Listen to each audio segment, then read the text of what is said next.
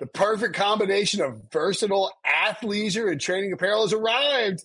Thanks to the visionary minds of New Balance, Clutch Athletics, and Rich Paul, the designs reflect the heart of the athlete and the spirit of the community. With rising defensive stars Will Anderson and Chase Young on the roster, Clutch Athletics brings the best innovative gear to all athletes, giving them style and performance on and off the field. Learn more and purchase Clutch Athletics at newbalance.com.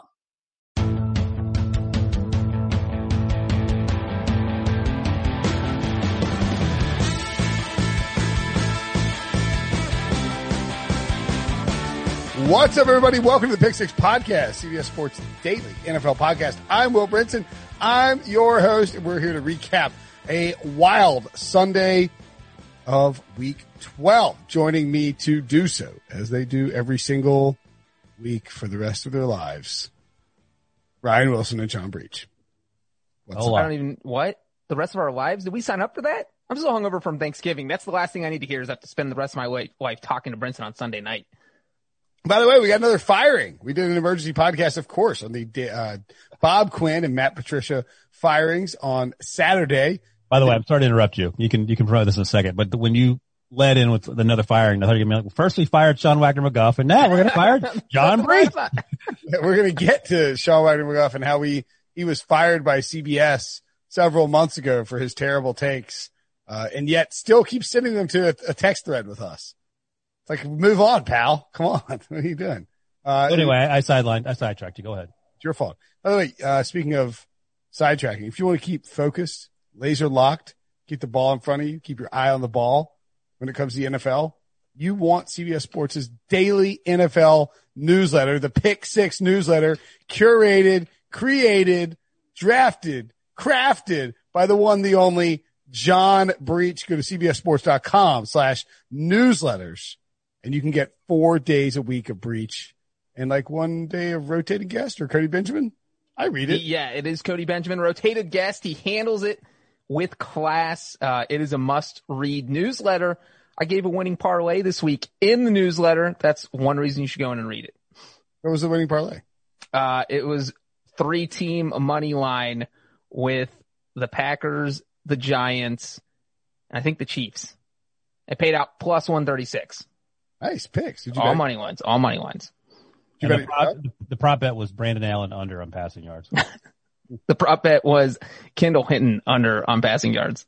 Was right, more more interceptions than completions. Under on completions, one. um, you won. You pushed. Uh, let's get to the football. We're going to skip the typical Sunday night recap that we like to open with because Sunday night was hot doo doo, and we will get to the good football first. Chiefs 27, Bucks 24. The Buccaneers cover plus three and a half. The under 56 and a half hits. Tyreek Hill goes B A N A N A N A S. Are you spell bananas? Close enough. 44 fantasy points, 58 in, uh, in a league I'm in. I'm against him in a, in a, in a league that awards bonuses for long touchdowns and, and going over 100 points. Patrick Mahomes, 36 fantasy points. Tom Brady, 27 fantasy points this game felt like a more dominant performance than the final 27-24 score let on. Tyreek Hill had 200 receiving yards in the first quarter. Mahomes and Tyreek were absolutely torturing Carlton Davis, just picking on the poor guy from Auburn. It is the most yard, most receiving yards in a quarter in the past 30 years, surpassing George Kittle from 2018, Kevin Curtis, uh, Philadelphia in 07 and Lee Evans of 06 in 06 with the Bills had it as well. Remember Lee Evans? Um, it was one of the historically great fantasy games. I looked this up on, uh, cause I was being asked about it by some friends. I think it's like a top 25 all time fantasy game or somewhere thereabouts. The greatest fantasy game ever by a player, according to pro football references scoring, as you can sort that way. Clinton Portis, 2003 for the Broncos against the Chiefs when he ran 20, carried the ball 22 times for 218 yards and five touchdowns. The greatest game, uh, fantasy game by a receiver in the history of football. Who would you guess it is? Jerry Rice. Randy Moss. Jerry Rice it is. What? Yes, 1995 against the Vikings. He had 14 catches, 289 yards and uh, three touchdowns. A three. I thought he had five. He, I think he had a five touchdown game though for okay, sure. I thought he did. Yeah. Yeah. He had a, he has a couple good games because I actually looked up uh, the most receiving yards in one game. Do you know who who holds that record? Single game receiving yards. Yes, Flipper Anderson. Right. Number two is Megatron. And if you look at it that way, so Tyreek had 203 yards in the first quarter. Really unimpressed by my quick Flipper Anderson answer there Oh, I- I'm guessing you looked it up, right? during the game. Yeah. Right. Yeah. Which was 336, I think is what he had, which is, that's B-A-N-A-S as well. But in, in that light, Tyreek Hill just took off the last three quarters because he only had, I think he finished with 270 or something, maybe less than that. Um, but yeah, impressive. And you have to wonder what Todd Bowles is doing because this has been a recurring theme where they play a lot of this, this zone defense. Well, I think they were playing man against Hill on those big bombs. On the bombs they were, but there's a lot of underneath stuff that I, I saw a lot of Buccaneers fans complaining about. And he just seems dead set on not changing. We talked about it last week. Well, we talked about it for the last three weeks actually, because they have now unsuccessfully trotted out a defensive game plan for their specific opponents in three straight weeks. They got thrashed by the Saints three weeks ago when they played that soft zone and Drew Brees just picked him apart. He just, the problem is when you play Patrick Mahomes, you can't do what Todd Bowles wants to do, which is blitz and generate pressure. So your team has to get home by itself. And if you play man, then these guys are just flying around. If you play zone, you just each up. I don't know. There's a good answer to stopping Patrick Mahomes, but the Bucks didn't have it either way. They did a little better pressuring Patrick Mahomes later in the game, and that's why the, the Chiefs didn't blow the doors off, and also the the the um, offense on the Buccaneers side sort of got their act together. But the good news is their schedule is super soft the rest of the way. The bad news is I don't know what to make of this this offense with uh, Bruce Arians and Tom Brady Breech. No, I think that uh, it looks like everyone on the Buccaneers offense hates each other. Like they just go out there. Brady's yelling at someone when they're failing, you know, and then obviously, like you said, in the second half, they started to gel a little bit. Uh, I do think it's a huge advantage. They have a bye coming up. Look, Tom Brady's 43. He has been playing football for 12 straight weeks. There's nobody that needs a bye right now more than Tom Brady. And there has been, uh, you know, a little, it, it does feel like the offense isn't there's not a lot of good chemistry in this offense right now. So I do think that having this week off to kind of get their act together and say, all right, we're seven and five. We have four games left. Our 43 year old quarterback can take 10 naps over the next two weeks before we play our next game. Uh, let's just step back, refresh. So I think the Buccaneers will be okay. And you know what? Tom Brady, as he did last week and the last couple of weeks, he just made some dumb throws uh, downfield. We saw two interceptions. I think that's the most perplexing part of this, that Brady just keeps making these kind of boneheaded mistakes that you don't expect to see from Tom Brady. Yeah, you know, I was uh saw somebody post something, and I can't remember what book it's from, so forgive me. But uh, it was pointing out that some former Patriots player pointed out that when Brady and Belichick were in New England, that Belichick would spend tons of time leading up to each game going through game film with Brady and like basically giving him a here's what the defense will do or here's what you need to do with these certain looks. Here's what, you know, you check to this is what if you see this guy moving here, this is what it means. And I'm not saying that that that he can't he didn't pick up how to do that. I mean he's a really smart quarterback, the greatest quarterback of all time.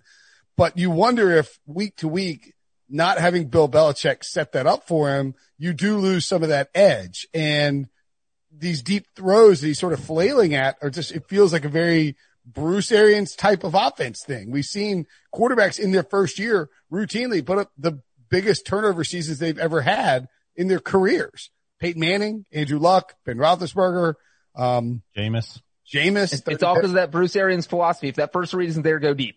Carson Palmer. Carson Palmer did, it, and they all did it. And now Brady's going to do it too. So I, I, don't think that necessarily precludes the Buccaneers from making a run in the playoffs, but I, I don't, I have a hard time seeing how Tampa. Yeah, but the whole thing was with Tom Brady, you, are supposed to do more than get to the playoffs. Granted, they haven't been in the playoffs in a dozen years, I think. That's not the point. You don't bring in Tom Brady. You don't bring in Antonio Brown. By the way, they're one and three with Antonio Brown. That's not an indictment of Antonio Brown, but just maybe you don't need him with that, all those weapons. Uh, maybe you should try or to maybe, get, maybe, maybe don't mess with happy and don't, you know, bring a cur- walking curse into your locker room. Or yeah, get on the same page with the rest of your teammates first before you start bringing in randos. But, uh, yeah, the idea is to make a deep playoff run, not to just to go to the playoffs and have a celebration. Now, I think we can also say as we sort of look at this panic about Tom Brady and the Buccaneers and their one and three record over the last four games, as Ryan points out, yeah, two of those losses are to the Chiefs and the Saints, who are probably the two best teams in football right now. And the Rams. And Rams the are good too. Yeah, I mean those are those are three of the five or six best teams in football, right? I mean, I mean, but like the they only scored three points against the Saints. A Broncos team without a freaking quarterback scored three points against the Saints. Oh, that tweet. Um, the, uh, the, it's a- yeah, I mean, I think for the Buccaneers, it is fair to be concerned. Their schedule is cake though. Their schedule is cake. They also are seven and five. They stack some wins. That's important as we point out each and every year. Let me, let me put it to you this way though. If I told you in August, I said, Hey, in week 12 going into their bye, they're going to be seven and five. What, what would you think happened over those 12 weeks? Would you be pumped or concerned? I would have guessed that Brady started a little slow and they started to kind of put, put some wins together and got on a winning streak. I wouldn't have projected it this way. I will say that, um, I wouldn't project, project them to be seven and five. That's the whole point of getting Tom Brady, right? Well, you would think they would have been better, right? A lot Like- better, right? Okay, like ten and two or nine and three. Yes, that's All right. And Ryan, you said their schedule down the stretch is easy. Like if you had asked me two weeks ago, I would said, eh, four and zero is a lock after the bye, but I don't feel that way now. I think those are all Who are the, say- who are the teams? Are you the looking at? The Vikings, the Falcons twice, and the Lions. Yeah, I mean, four and zero is like I, I think eighty percent chance. I I mean, just to push back on that a little bit, if you had said, okay, the Buccaneers are going to come back, come into the season, they're going to lose to the Chiefs, get swept by the Saints, um, lose to the Rams, and then lay an egg, a random egg, I wouldn't, that's not that crazy. I wouldn't think they would get swept by the Saints. That's the whole point of getting Tom Brady. Jameis Winston could have gotten swept by the Saints. You know, like That's the first dunk of the night. Yeah, all I'm saying is that uh, like, they're seven and five. They don't look, they haven't I played well. I can't wait for Dick Vitale to like stick his head in Chris Collinsworth style one night. He's actually in your room and he's like doing the, the live dunk. That would, Oh, that would make my night. But yeah, uh, to Breech's point, Minnesota, Atlanta, Detroit, and Atlanta to close out. Atlanta's playing pretty well. Minnesota's gonna be tough. They Atlanta is the master of crushing it when no one cares. That that is true. yeah, and so you have to play them twice in the last three weeks. That's a bad thing when you're playing a team that crushes it when no one cares, because no one is going to care about the Falcons those final three weeks. Uh, five and six, Minnesota and Chicago and San Francisco are the three teams on the outside looking into the playoffs. So for Tampa Bay, you just got really got to go two and two. You're not catching the Saints for the division. Yeah. I mean, You you know have it to takes concern yourself with where you want to end up traveling as well. So, I mean, that's a consideration, but clearly you like to be playing good football at the end of the day and they're Yeah, not I mean, you'd like to walk the Rams down and get the five seed and play the Giants or right. whoever comes out of that division. But uh, yeah, Kansas City. Uh, no, all no disrespect to the ten and no Pittsburgh Steelers, but the Chiefs are the best team in football right now, and that's because Patrick Mahomes is going to steamroll the the field for MVP. We should have bet on him at two to one. Should have bet on him before this week at minus one fifteen, and now he's probably gonna be minus three hundred or something. He's like so that. good. He threw an interception in this game and got called back. That's how good he is. I mean, he's this is this is, is similar minus three fifty now for Mahomes at William Hill. So. like a uh, dud. I a mean, I, lock. I don't mind that, but I mean, I, you yeah, can't- you left a lot of money on the table. right. The two to one would be a lovely price for that right now. And Mahomes did this last year down the stretch. He started to really pick it up in the second half and, and you could see, even though his stats weren't necessarily gaudy, he had a clear mastery of Andy Reid's offense. And over the last, you know, four games, I guess, he's been throwing 40 plus times per game. But the thing is, they've needed all of it because their last three wins have all been by three points or less. Yeah. Or four points or less. So they've all been close and they've needed every, if Mahomes wasn't playing at MVP level, they could possibly lose all three of those games. So that's how crazy it is that he's coming through with these, uh, MVP type performances every week. So he has over the last uh, four weeks, he has, let's see, just do some quick math here. 1598, uh, passing yards. That's an average of 400 yards per game. He also has, uh, let's see, 14 touchdowns and one interception as he has surged ahead, uh, in the league, completing a ton of passes for a ton of yards, averaging a huge, like a, a plus eight or higher yards per attempt. It, it's almost, if he finishes out the season, he's the MVP. Uh, the question is whether or not the Steelers slip and let the Chiefs collect the number one seed or not. Yeah, I think that's the probably the only thing left to resolve. Yeah. Uh, we'd like to, if you're Kansas City, you'd like to see your defense come together down the stretch too, because it hadn't a year ago. Yeah. You know what? That the whole second half felt like garbage time. I, I like I don't know if you guys felt the same way. It didn't feel like the Buccaneers were putting up huge yardage. It just felt like the Chiefs defense was like oh, it doesn't matter. It just felt like garbage time to me. I don't know how Even else with- to with- say it. I just wasn't impressed with anything the Buccaneers really did in the second half because it never felt like the Chiefs weren't. It never felt like the Chiefs were going to lose this game. They were up 27 10 late in the third quarter. The Chiefs never felt like they were pressing, even when it was the three point game. It was like, eh, okay. And it was funny because they had the ball, the Chiefs did, with three, three minutes to go or whatever, three point game. And I got the sense that Patrick Mahomes knew he could get a first down whenever he wanted. And that's exactly what happened around the clock. It, yeah, he, it felt like a, a cat toying with a mouse, which is crazy because Tom Brady and a pretty good Bucks team is on the other side of the ball. All right, let's move along. We mentioned the Saints and, uh, they are somehow, maybe it wasn't a good day of football because they are the number two team, number two, uh, the game that we've got lined up here to talk about. The Saints 31, Broncos three. The Saints covered the 16 and a half point closing line, the under of 36 and a half hit, and the Broncos did not hit their shocking, shockingly low team total of nine and a half. Um, this is something out of the 1940s, 30s. I don't know what it is. Of course, as everybody knows, I think by now, um, I don't know if they do know. Okay, so what happened is in this game, um, the multiple, and this is a, a Mike Florio, I believe, reported this. Somebody reported this. Um, all the quarterbacks, So Jeff Driskel was in the room. They came in on Tuesday on their off day to look. the Broncos quarterbacks. Jeff Driskel was diagnosed with COVID-19. The three other quarterbacks in that room, uh, Brett Rypien, Drew Lock, and the practice squatter Blake Bortles were also in that room, close contacts. None of them were wearing masks. So they were all sent packing.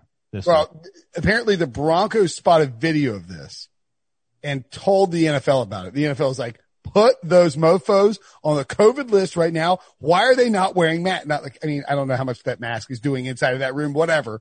But the point being is they were put on the when you're supposed to wear Well, them. the little twist here is that apparently that video got to the NFL's hands either Thursday or Friday, but the NFL didn't tell the Broncos until Saturday Oh. that they were not going to have any quarterbacks on the roster. That's like, you know, if you're the Broncos, you're feeling good. Uh, we haven't heard from the NFL yet. Drew, get ready. You're going to be starting tomorrow. All of a sudden the NFL calls you at like noon on Saturday, like, oh yeah, all your quarterbacks, they're not eligible. So you guys got to figure something out because we're not postponing your game either. Yeah. And it does seem like the NFL is sort of flexing on, um, the Broncos and the Ravens. Like, hey, look, Wait a second though. They seem to be flexing much harder on the Broncos than the Ravens, who had 20 people at least on the COVID list, all because of their strength trainer reportedly not following protocols. And he was the, again, reportedly the super spreader. The Broncos had it confined to one room. They couldn't sign anyone. They couldn't, I wanted them to be able to promote the, the, the, the assistant coach guy. they, they asked to let a, um, an assistant coach. They asked the NFL if they could have, uh, instead of having Kendall Hinton, who was called up, um, from a, uh, from the practice squad.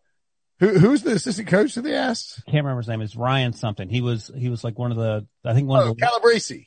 yeah, because Rob he, Calabrese. he knew the offense really well, which is awesome. He was running the scout team offense in practice after some of the quarters, quarterbacks went down. I mean, would he want to play though? I mean, do you? I don't even. I don't care if he's 25 years old. Do you want to be out there taking taking a beating? Yeah, you do.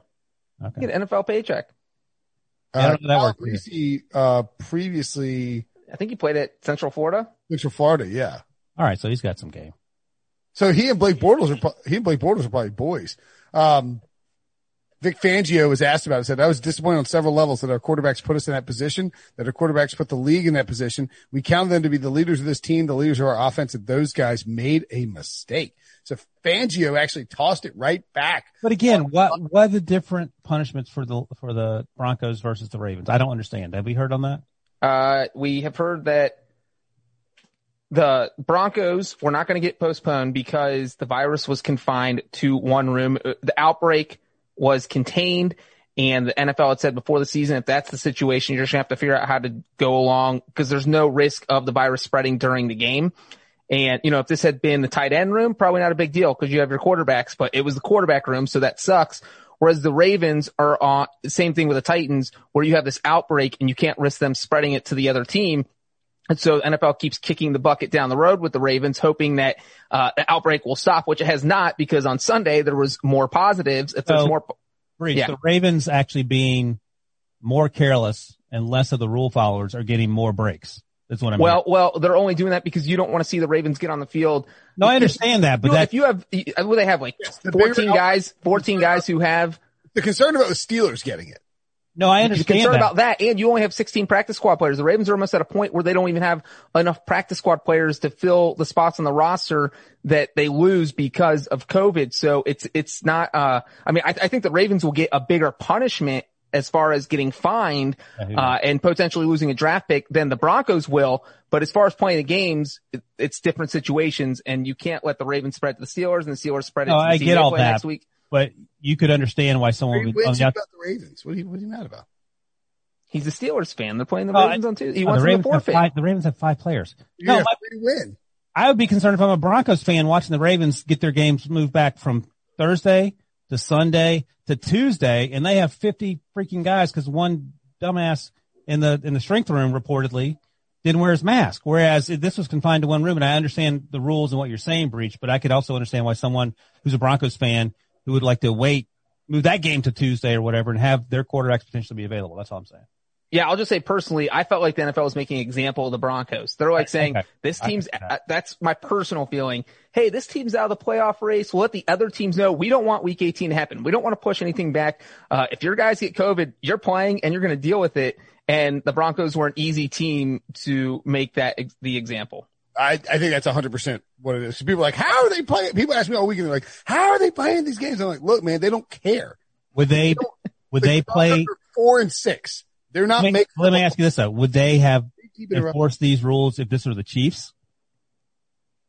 Their Um, quarterbacks are I think they would have postponed the game. If it was Right. Brady versus Mahomes and Mahomes Right. and the quarterback room had COVID, they would have pushed it back. I think so.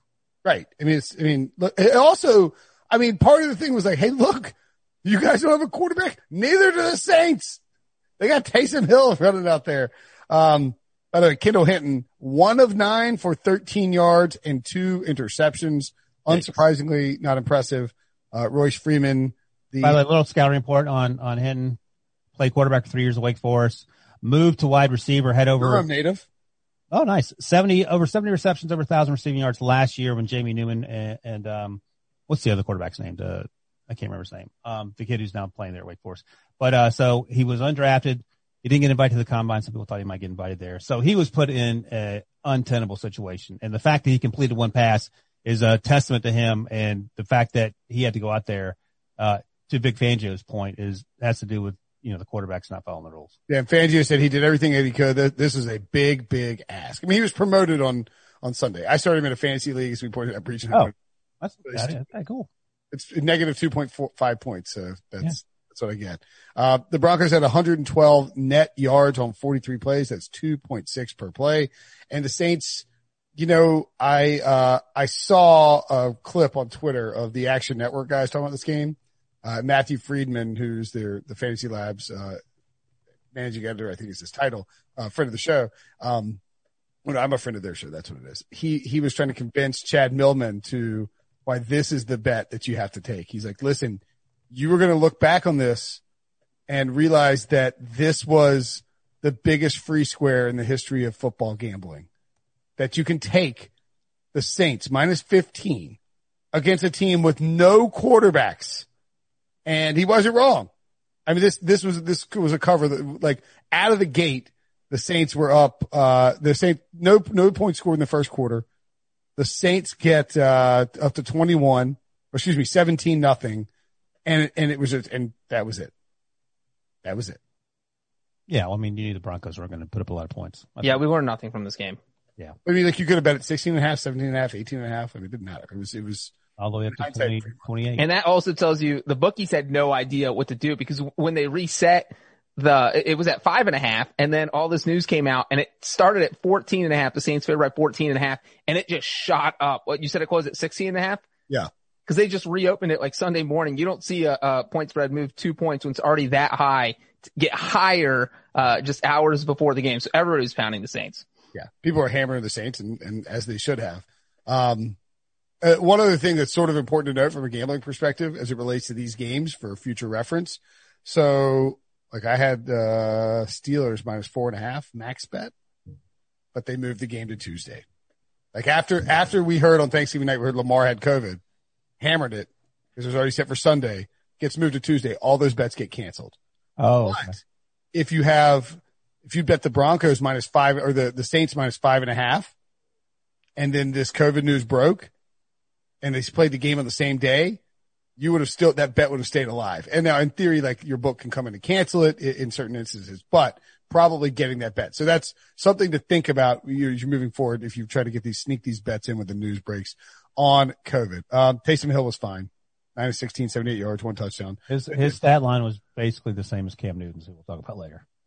the only stat you need to know about this game is that Latavius Murray had 19 carries, 124 yards, and two touchdowns. Also, I'm surprised Breach didn't bring this up because last year he said the Saints were going to get smoked in Seattle, but Saints backup quarterbacks are seven and zero without Drew Brees.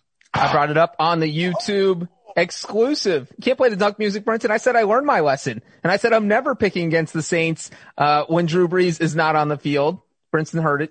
I, I learned my lesson. I'm a fast learner. Breech is the politician who releases the scandalous information before the press can do it. Titans 40, Titans, I know, that's exactly what Breech is. Titans 45, Colts 26, Titans plus three covers. Of course, they won outright over 51 and a half hits. Derrick Henry had a monster game, 35 fantasy points. He had 120 plus rushing yards in the first half en route to you know, kind of a surprisingly down game. 27 carries, 178 yards and three rushing touchdowns. He was outstanding. He gets better as the season goes along. Philip Rivers, 21 fantasy points. Ryan Tannehill, 20 and, uh, Jacoby Brissett, the vulture at the goal line for the, uh, for the Colts. He had three, four carries, three yards and two touchdowns.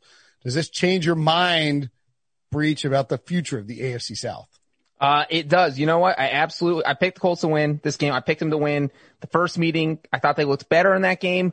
Uh, in this time, it was like two completely different teams. And I really felt like the big difference here, and you, you know, you don't always see this with one player, especially on defense, but DeForest Buckner being out of this game because of COVID, I, I think the Titans just said, look, we're already going to run Derrick Henry down their throat. Now we're definitely going to run Derrick Henry down their throat. And you could see within the first two possessions, there was no way the Colts were going to stop this, them this entire game. So Philip Rivers was going to have to put up 45 points, which just wasn't going to happen.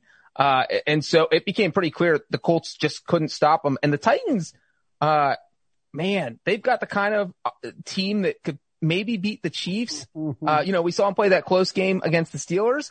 I, I, I think the Titans might be, you could second best team in the AFC. Is that crazy? That defense is the issue. That defense has to has to step up, and they played better um, against Indy. But you mentioned no DeForest Buckner, no Denico Autry, no Bobby Okereke, so they had no one out there in the middle of that defense, and they were just getting steamrolled. And typically, Derrick Henry whips up on unsuspecting teams in the fourth quarter. You just have to forget it. I'm going to do the first quarter. I'm going to take the second half off. And um, but I I like this team a lot because I think Ryan Tannehill is a really really good quarterback. Sure. And when you balance that off of Derrick Henry, who is really, really good and no one wants to tackle, that's a problem, especially in December and January. But the defense isn't nearly what it was a year ago. They don't get after the passer. So if they can somehow magically make that happen, that's great. I don't know if they can. And if you can't get after Patrick Mahomes, you ain't, you ain't beating Patrick Mahomes. Um, Yeah. unless, unless you're scoring 50 points. Yeah, I don't know. I mean, I think there's a scenario where the Titans can cook up enough pass rush to get after Patrick Mahomes. I don't think it's likely. What's that scenario? We haven't seen it this season. I, I'm just saying they have, they do have rushers. They have guys listed as They have- Yes. I mean, like Harold Landry and Jadeveon Clowney. Uh, maybe not. You know, Breech, I kind of scoffed at your idea that Tennessee is the second best team in the AFC. Um, but it's weird. So the AFC, despite, you know, having multiple six win teams on the outside looking in, overall, when you look at the, the current playoff field in the AFC, it's not that impressive. mm-mm. You know, like the Titans are the third seed, Pittsburgh, Kansas City, Tennessee, and Buffalo. Those teams are pretty good. And I like the Titans better than the Bills. and I don't even know if it's close. I mean, it wasn't when they played on the field, 42 to 16. Uh, and then Cleveland, Miami, Indianapolis. I, I, I still think I like Indy better than Tennessee. Uh, You could and I- argue that the Ravens and the and the Las Vegas Raiders on the outside looking in right now are better than some of the teams that are in, currently in the playoff race. for sure. And for the record, the Colts didn't have DeForest Buckner in this game. That matters a whole lot. Yeah, me and Breech said that. I mean, I'm just pointing it out that that matters a lot. I mean, what are you grinning about, Breech? That you already said that? The- At Wilson calling saying you already said it. Yeah. By the way, I'm sure you guys saw this, but on Twitter, every uh, the only joke people were making is that uh, DeForest Buckner proved why he's why he's the AFC Defensive Player of the Year. Yeah, there you go. Uh, the Chiefs to win the AFC. Chiefs plus 130, Pittsburgh plus 260, Bills, Titans 10 to 1, Ravens 12 to 1, Colts 14 to 1, Browns 20 to 1, Dolphins 25 to 1, and the Raiders 25 to 1 as well. The Titans are now minus 500 to win the division. Ouch. Colts plus 325. Colts have allowed three 100 yard rushers in three seasons under Frank Reich. Can you name them? uh, Derrick Henry, Derrick Henry, And Derek. and somebody else, or is it Derrick Henry? Derrick Henry. I know he was two of the three. all three Derrick Henrys. This is a, and this game, like I I had a bunch of live overs in this game and it, uh, it was like, looked like it was completely dead. And then these like, like of these two teams scored in like five seconds late in the, in the, in the, uh, in the fourth quarter. Like Rivers hit T.Y. Hilton for his first touchdown since 2019. Um, they go on sides. They don't get it. And then it's just AJ Brown, 42 yard touchdown. How many? Well, yeah, well, cause, well, real quick, cause Brenton, what you're saying, AJ Brown, did he? here's how slow it got. It was 35-14 at halftime. And you're like, oh my God, points are just flowing. End of the third quarter, it's 38 to 14. There was only three points and you're just like, okay, Wait, well, AJ Brown recovered the onside and took it to the house. right. Yeah. Well, so I'm saying there was only a field goal the entire third quarter after the, the point explosion in the first half. And so it looked like it was slowing down. So anybody who took like a halftime over or whatever, and then boom, uh, the fourth quarter was just completely bonkers. Yeah, it sure was. Three, uh, three scores in the fourth quarter. Look, Tennessee, Tennessee flex. Tennessee is, when Tennessee's operating at maximum efficiency on offense, they are really, really good. But I, I'm with Ryan. I have just questions about their and also, don't forget this team lost to the Bengals.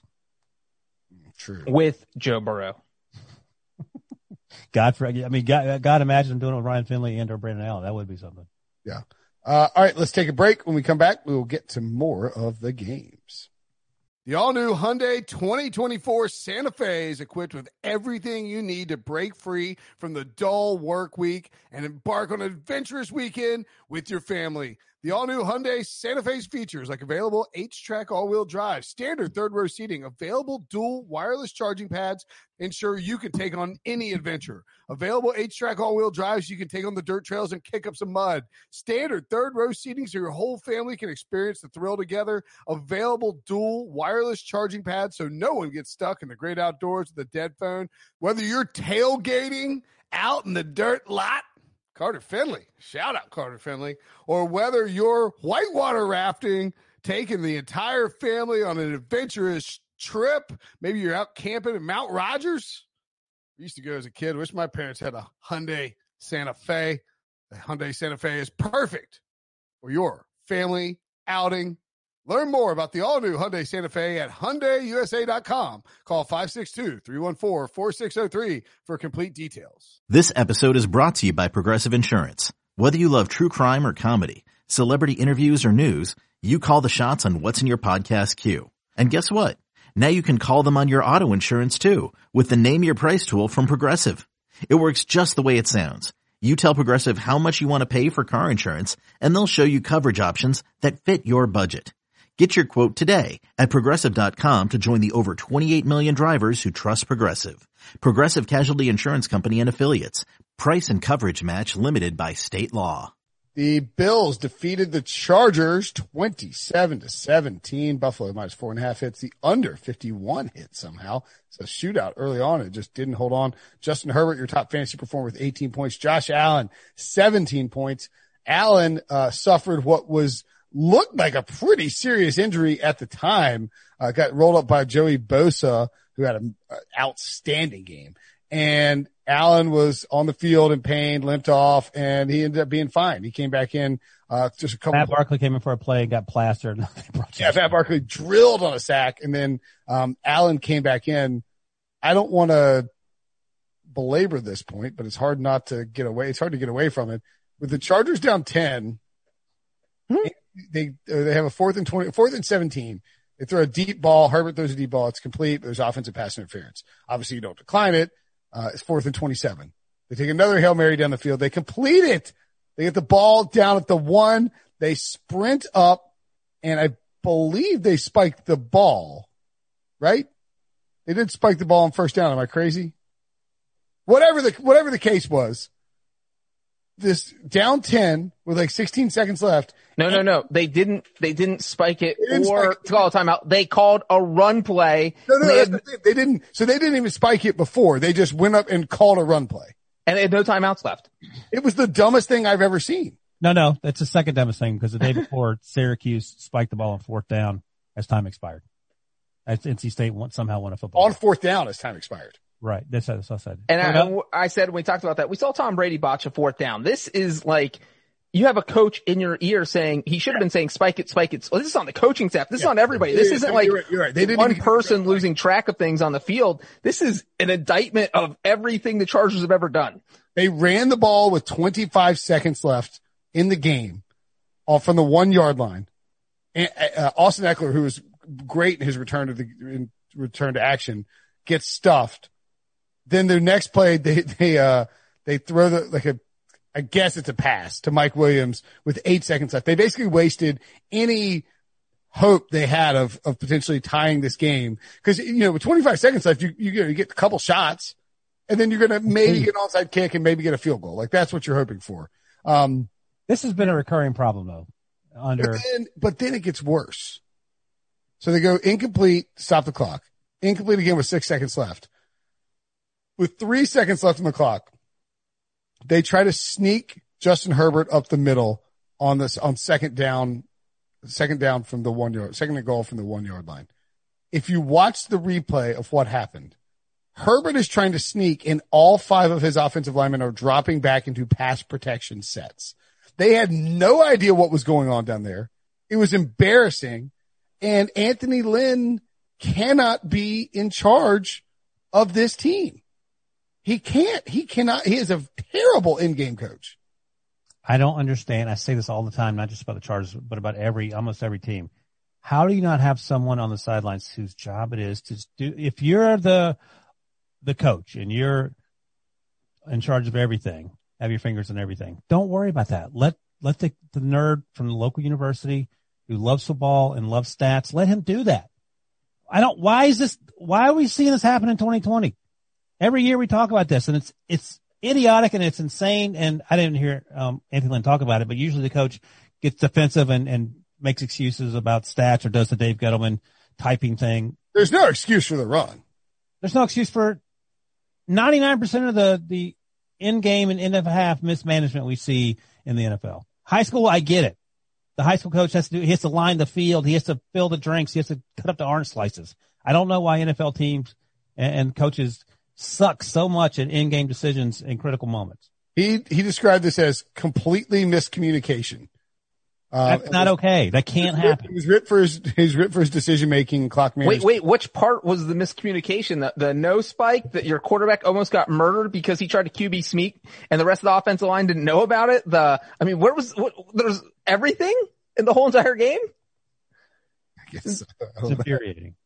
Yeah, And I don't even care about the Chargers. And imagine if you had bet the Chargers in this game where if they score on four different opportunities from the one yard line, they cover. They didn't cover because of Anthony Right. That's Lynn. right. They're, they always lose by one score. They couldn't even do that right. I got him live at eight and a half. Thanks, Andy. I was like, yes, this is free money. And then not. No, it's not. He said, I would sit down and talk you through every one of our decisions. I'm not saying it's been perfect at all, but what happened today at the end of the game, that was miscommunication.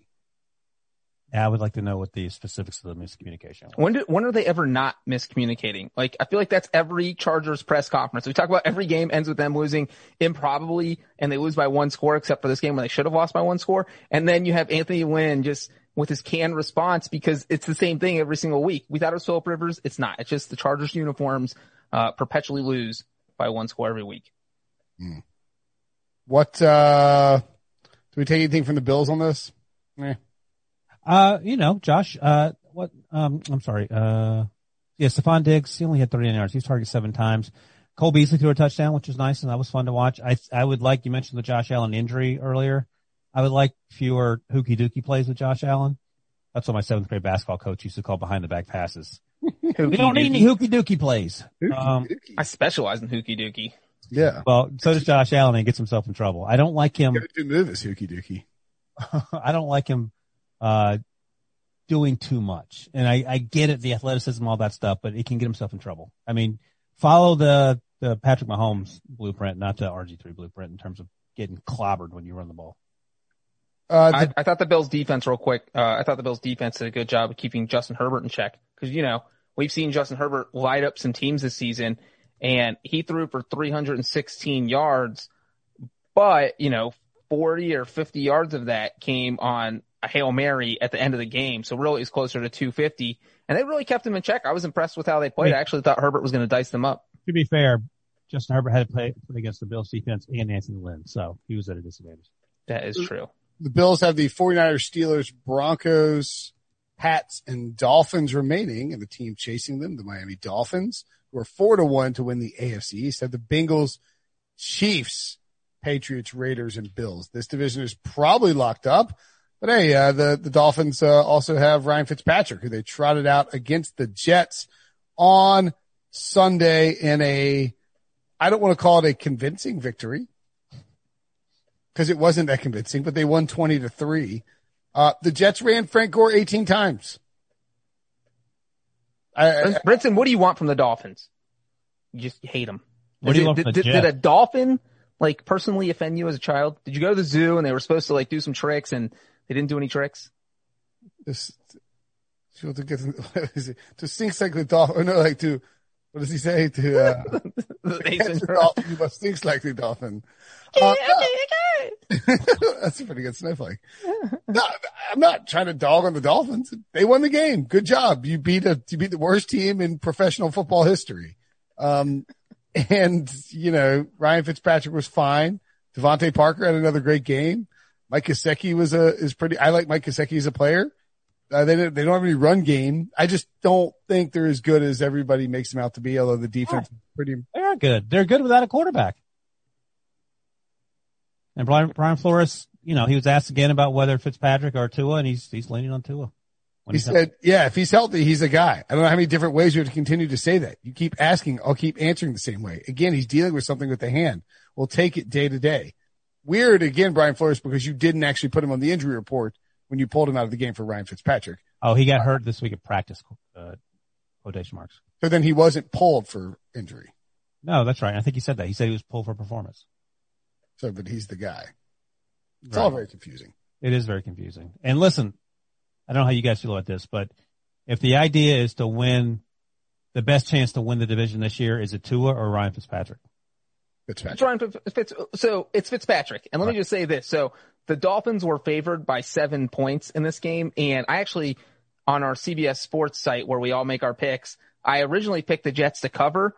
But when I heard that Tua was probably out and Fitzpatrick was going to be starting on Saturday, emailed in as like Dolphins cover pound, pound, pound, because I feel like they're a much better team with Ryan Fitzpatrick. And so, I mean, do you want to throw away this year because you want Tua on the field? Or do you say we actually have a really good defense and maybe we shouldn't throw that away and let's let Fitzpatrick play out the year. We'll get rid of him and let Tua handle things next year. Is it possible they panicked when they, it looked like the Texans might end up with the number one pick? And they're like, holy crap, what if we can get Trevor Lawrence? like we gotta go. Oh, oh, I think this year. I think I meant last year. I was confused. Yeah, I don't know. they were like, oh my God, like what if, what if that pick's our top two pick? And we have to decide, like, yeah, we don't know. uh, Like we need to see what Tua's got. Yeah, Yeah. Fitz isn't, I mean, Fitz has been fine. Like he's better than Tua, Well, right? he was. They were three and three, and he was completing seventy percent of his passes. he was beating up on the easy teams. Like they, he got the easy part of their schedule. schedule. ain't doing that, Who got Aaron Donald week one? and they won because of Thanks to their defense. Aaron Goff. At any rate, the, um, the Jets are the biggest pile of trash. Speaking of Trevor Lawrence, do you think the Jets and everyone's getting fired the last few weeks? Do you think the Jets are keeping Adam Gase employed just to guarantee the number one pick? yes, I, I've been saying that for weeks. Yeah, I think that's. I don't really think they're doing that. That's like a major league plot or something. Why wouldn't you fire him then? What has he shown you that gives you any I, I just think Joe Doug. I think Joe Douglas is kind of boys with Gase, so they're trying to give him the until the end of the year. Hey, get mess around, get them both fired. I, I don't I don't know the answer to that. Maybe they're waiting until Woody Johnson gets back and is in charge. he doesn't have telephone overseas. Well, Chris, Christopher Johnson's the acting. Send him a raven. the raven died. Maybe they're maybe they're waiting to see what happens. I, I don't know. I don't know. I don't know, Ryan. They're 0 and 11. Their point differential is um negative seven million. 170. Is there any chance, and we'll talk about the Raiders later, the Raiders laid an egg on Sunday, any chance they play the Raiders next week, they can beat the Raiders? Last week I would have said like 5%. I'm up to like 12% now. 12%. I think 12% is about right. 12% chance they beat the Raiders. Yeah, the Raiders. What's the look ahead line on that? Do, you, do we know who that is? It's not just this East Coast thing. Obviously, we'll talk about the Raiders getting beaten down and taken behind the woodshed, but the Raiders went out to New York last season, lost to the Jets 34 to 3. So there will be that confident. The Jets won't be confident against many teams, but they'll be confident against the Raiders. I mean, they throttled them and that Yeah. like, And by the way, the Raiders were six and four when they lost this Sunday. They were six and four last year when they lost to the Jets. So Raiders minus seven and a half no way. at New York. Pound the Uh, Jets. that is the most the Yeah. J- Raiders have been favored by in a road game since 2002. If that ends up being, uh, the closing number. I, I, I don't see how you can take the Raiders there. yeah, So you either have to take the Ra- Raiders by more than a touchdown on the road, or you have to take the Jets. Like what a nightmare. yeah, don't. I'm kidding when I said pound the Jets. Under no circumstances don't- would I have don't. KST pound the Jets. Uh, Browns 27, Jaguars 25. By the way, Debo cut sound for Adam Gase and I couldn't download it, so I couldn't play, but it was like more just like he was Probably. Adam Gase saying that he doesn't call plays, then sort of admitting accidentally that he calls plays.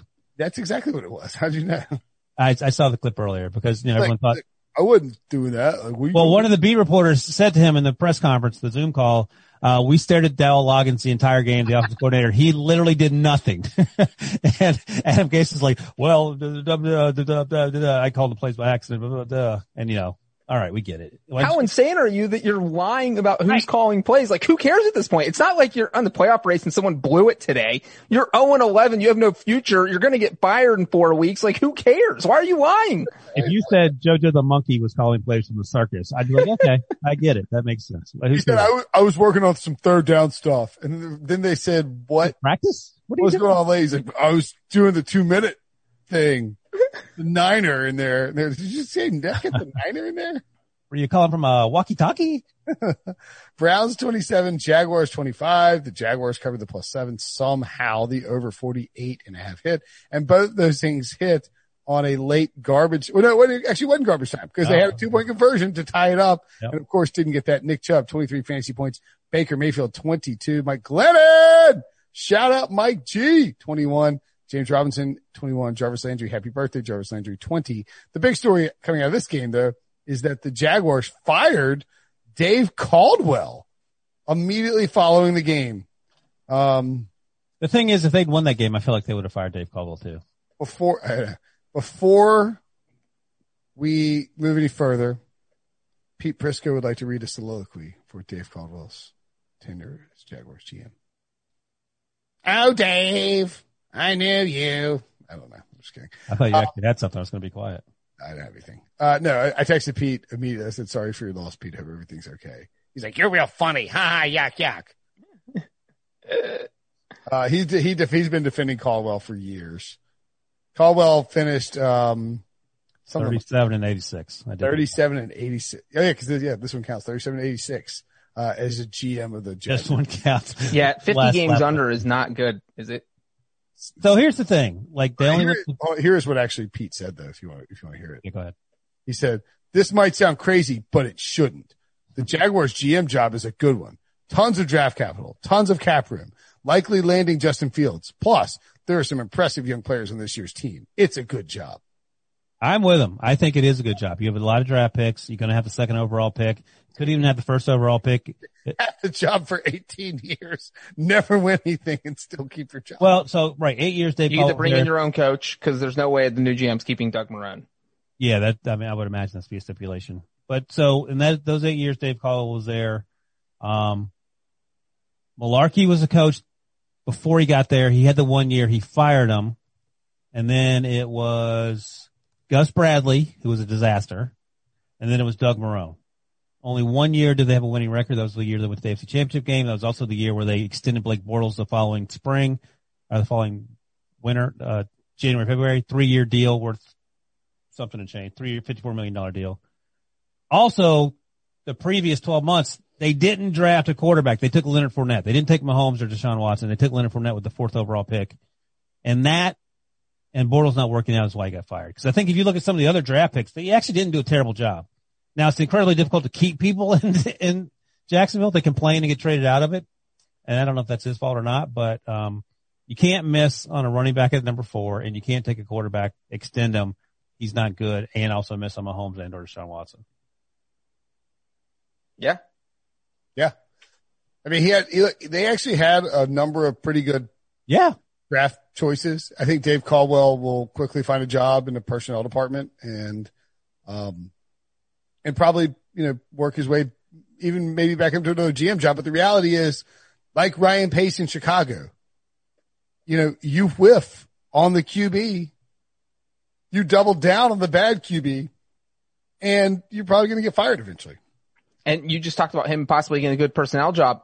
One guy who had a good personnel job, who I had no idea even worked for this team, was Trent Baalke, who's now the interim GM. He could be. I, I thought he did a good job uh, with the 49ers. Started in 2011 when Harbaugh got hired, took him to three straight NFC title games, kind of built that roster.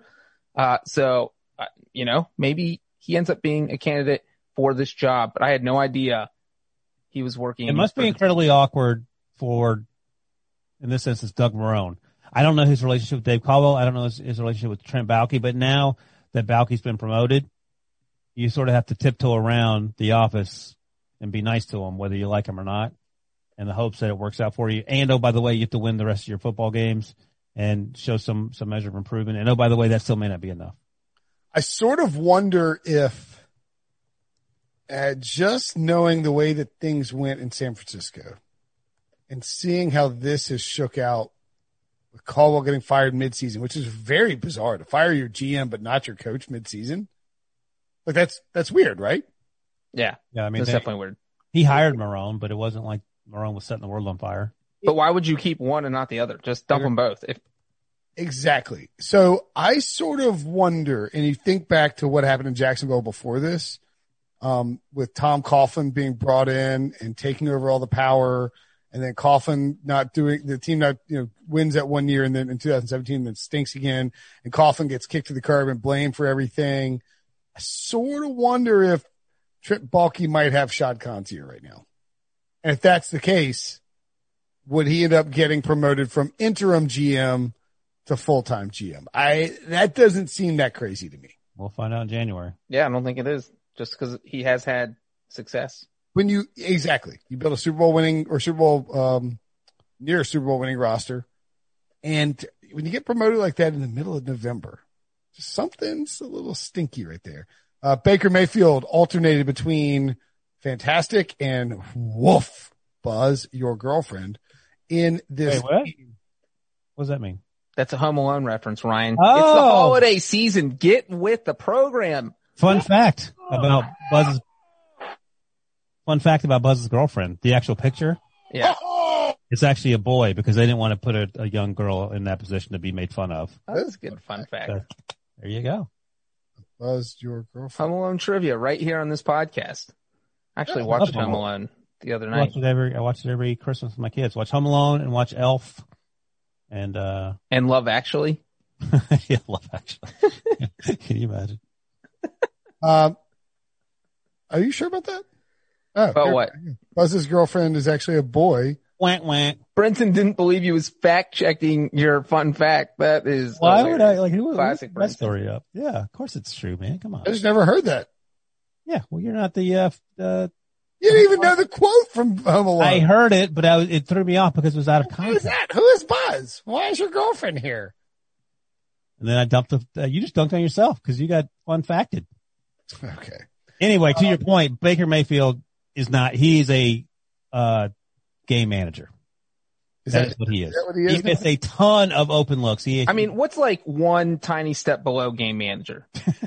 that's that's Baker Mayfield. I, I don't even want, that's too much Equipment of a, manager. like Alex Smith in his prime is a game manager. That, that's not even Okay. Baker Mayfield. No, he is not that. Yeah, he, he has regressed. Um, Somebody uh, on the Twitch stream, like somebody was like, Baker had a huge game. I was like, he did. I went and looked. It was like two fifty eight. he threw, he threw a touchdown for the first time since week seven. And he also missed the most wide open Rashard Higgins could not have been more wide open. He Yeah. had no one within six yards of him in the end zone, which is almost impossible to do. No, no, it was, they, the, It's not close. the next gen stats said he was 10 and a half yards of separation. It- in the end zone, where the end zone is only 10 yards long. So that this, for anyone who has not seen this play, you can now imagine it 10 and a half yards of separation a 10 yard end zone. Uh, and Baker just whiffed. He overthrew him behind him. I mean, Higgins didn't even get his hand on the ball. It was such a bad throw. Baker So- tweeted out after the game, I know I can be better and I will be. Job isn't finished. A lot of ball left. We're eight and three and not satisfied. That's the best part about this team. That's what a boyfriend tweets out when he gets caught. That's what he, that's a text he sends to his girlfriend. I'm better. Not satisfied. I know you're not satisfied. By the way, Mike Glennon is the, the best chance for the Jaguars to not get the first overall. he pick. looked okay. He missed some throws, but what, I mean, what would you expect? He played better than, than Luton and, and Yeah, he hasn't started in three years. I thought he played well considering all things considered. He's way better than Luton and better, I think better than Minshew too. if you did a ranking of quarterbacks you played on Sunday, he's probably 10th. I mean, better than Taysom Hill and Cam Newton. I mean, it was a pretty rough weekend for quarterbacks. All right, moving along to our next game. It's not a great. Wait, is anybody worried about the Browns? The Browns, they've won eight games. That's a huge, uh, a huge step in the right direction. They're going to the playoffs. They Yeah. play the Titans and Ravens in the next two weeks. Are they going to the playoffs? Yeah, they're gone. So wait, they'll be. Let's say they lose both. They're eight and five. Don't they? And don't they get through trash Bengals at some point? No, then they get the Giants and the Jets. Ah, then they're going to the playoffs. And then they close with the Steelers. They're getting, they have to get the 10 wins. I don't know how they would. Uh, They might not get the 10 They're going to wins. beat the Giants and the Jets and get the ten wins. That would only be nine. They You don't think the Giants could upset them? They could, but that's why it's called an upset. Colt McCoy could take the Colt McCoy revenge game. Oh yeah, that's true. McCoy. Colt Maybe McCoy's the- not winning any games. Maybe the I, Browns. I wouldn't. I don't think it's out of the question that like the Ravens are still down forty-two guys. And, the Browns should sign uh, James Harrison to face off against the Giants. Uh, I actually think the Browns could beat the Titans. I know we said on the the. I as Baker, as Baker Mayfield pointed out last year, 2019 week one, Marcus Mariota dunked all over us. So let's take it down a few notches with the Titans talk. sure. They're, they're going to beat the. Oh boy, they're definitely going to beat the Jets, right? Yeah, they're fine. They're going to the playoffs. Let's They're go. not losing out. They're not losing their I'm final. not I'm I'm happy for Browns fans. That's where I'm at on this. Yeah. First non-losing season clinched in 12 years. They needed to win this game to make sure that they're in a good spot. 2007. Romeo Crennel was the, was the coach. Derek Anderson was the quarterback. Brady Quinn was a rookie. Never heard him. Braylon Oh, Edwards. Kellen Winslow, Braylon Edwards, and that team still did not make the playoffs. Won 10 games. All right. What game was I going to next? I interrupted you so you wouldn't remember. You're fine. Falcons 43, Raiders 6. Man, we were really cursing some people with praise on this podcast. Falcons uh, covered as three and a half point dogs at home. The under 53, the, the Falcons scored 43 points against the Raiders and the under 53 hit. Man, Unbelievable. this this was like uh totally you are talking up your spouse to everyone. She is the best. For, you're complimenting her, and then like the next night you find out she slept with someone else. That is Brinson and Derek Carr. I've never heard Brinson talk up Derek Carr my whole life. He spends the last two weeks nonstop. This is Derek Carr's year. He's finally playing well, and then he goes out and lays. I mean, this was a dinosaur egg. Like it's like you take like you take your spouse to the holiday party. She gets wasted, pukes all over the floor, and like sleeps with the janitor. Like that's Yeah, she pulled the Costanza. Was that wrong? Yeah. Was I wrong to do that? was that bad? Should Should I known? Yeah, that's right. And that's right. That's exactly what happens. Um, the, the crazy thing about this game, so 43 to 6, you're thinking, okay, okay, give me Matt Ryan's stat line. Let me know what Julio Jones did. No, he didn't play. Okay, well, what did Calvin Ridley do? Uh, well, Matt Ryan, 22 of 39 for 185 yards, two touchdowns and a pick. Ridley, the top receiver, six catches, 50 yards and a touchdown. Uh, Ish, uh, Ito Smith, 12 carries, 65 yards and a touchdown. How did they get to 43 points? I'm glad you asked because they had a, Well, Uh, before you say the Falcons only had 61 more total yards than the Raiders. So if you just looked at the box score, you'd be like, how in the hell did this happen? that's Okay. what I'm saying. You look at the Falcons stats, you're like, how do they have 43 points? And the answer is a lot of field goals. In fact, five of them from Younghoe Koo. Noise. Young way. The Um, um, I don't even know what the Raiders were doing. It was so Derek Carr was turning It was the ball Derek over. Carr. Yeah, he Yeah. turned. He turned. He had never his career high for turnovers in the game was three. Turned the ball over four times in this game.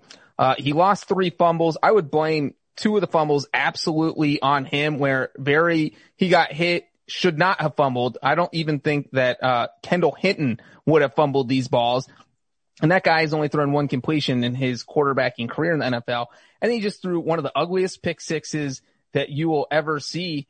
And it, like as often as they turn the ball over in this game, the Raiders were in this until the second half. I mean, it was 16 to three in the third quarter. The Raiders were driving down. If they score there, it's 16 to six. If they get a field goal, 16 to 10. If they get a touchdown, but that is the drive where Derek Carr's pick six came. All of a sudden it's 23 to three and the wheels fell off the wagon. They they were already kind of like falling off, but then they just completely came here's off. here's how their all their possessions ended in this game, and they had a lot of them. Turnover on downs, fumble, punt, field goal, punt, fumble, end of half, punt, interception, field goal, fumble, fumble, punt, punt. that is really bad. Not good. Hey, by the way, our buddy Michael David Smith tweeted this out during the game. No one plays better once they're out of contention than the Falcons. 2018, they were four and nine, finished seven and nine. 2019, they were one and seven and they won six of eight to finish seven and nine. That saved Dan Quinn's job. This year they were three and seven and now they're, uh, but they've won two of their last three, or they actually won three of their last Four four. and two under Raheem Morris. That's right. So again, if it doesn't matter, the, the Falcons are your team. And so and that's are, why they're dangerous. That's why if you're the Buccaneers, you gotta be a little worried because you have to play them twice. They're giving up just 20 points per game since Raheem Morris took over and, uh, have cut their yards down by hundred that they're surrendering to opponents. 11 takeaways in those six games versus five in Dan Quinn's five games. Raheem Morris going to get a, Raheem Morris needs a long look from somebody in this, in this league, in I just league. explained to you, it does not matter because once the games don't count, the Falcons show up. So I think you open up the coaching search. I'm saying that somebody, if like, whether it's the Bears or whoever it is, needs to look at the, the Lions, look at Raheem Morris. He's a good coach. Yeah. Yeah. I mean, but like Ryan's saying, then he gets hired by the Falcons, eh, that, which is a curse in itself because then he starts 0 and 6 next season. Uh, and then, you know, and then they go two and whatever down the stretch and finish eight and eight. You would, of That's, course, that's always just Falcons football. if you're an interim coach, you would always take the head coaching position if it was offered to you the following year, but you might be better off not doing that. Uh, the Yes. Raiders, the Raiders are going to miss the playoffs, right? They're in trouble, They are in trouble. Six and CRO five. trouble. but they play the Jets. So maybe they get the seven wins. They, they have all very winnable games, but it's the Raiders. So you could see them losing literally any one of these games, including the Jets game. Yeah. They're a very high variance team. Packers 41, Bears 25, the Sunday night affair. Not nearly as close as the score would indicate. It should not, the, Pa- the Bears should almost had a chance to get the ball back and go backdoor cover. That should not have been a thing. The Packers are minus seven and a half covers. The over 44 and a half hits easily. Aaron Rodgers, a fantastic game. Uh, 33 fantasy points. Mitchell Trubisky, 24 fantasy points. David Montgomery, 20 fantasy points. Are we, is this the game that got, gets, uh, Matt Nagy fired? I Yes. think, yeah, I think we had the same conversation that the Jaguars had. I think it started a little higher. Well, I think Ryan Pace is probably toast too.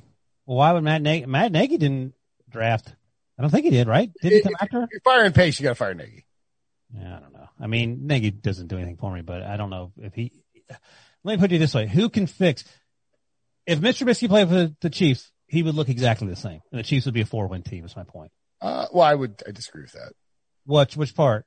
I think Andy Reid would be getting a lot out of Mr. Trubisky. Why? All right, Ryan, here is why you get rid of Matt Nagy. He's never won a game off the bye. He's reverse Andy Reid. Okay, fair enough. But I mean, do you think that Andy Reid's getting a lot more out of Mr. Trubisky? Yeah. Yes.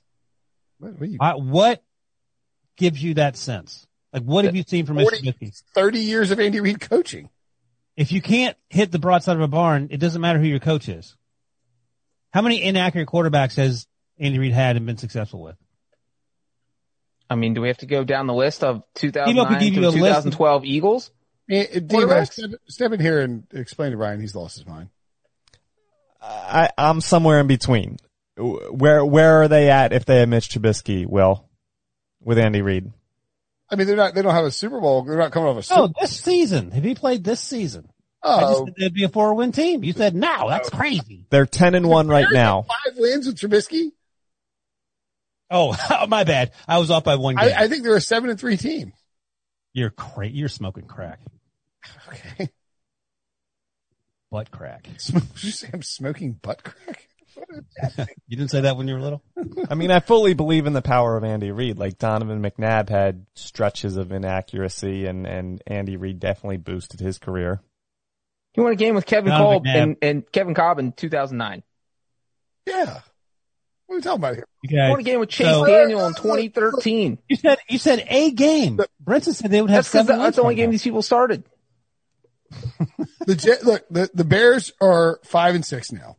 They are in free fall. On October 26th, the Bears were the number one seed in the NFC.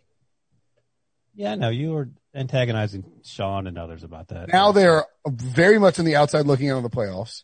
they're not going to the playoffs. They're not going to win another I game. mean, I've been saying that for weeks and months. can't win without a quarterback.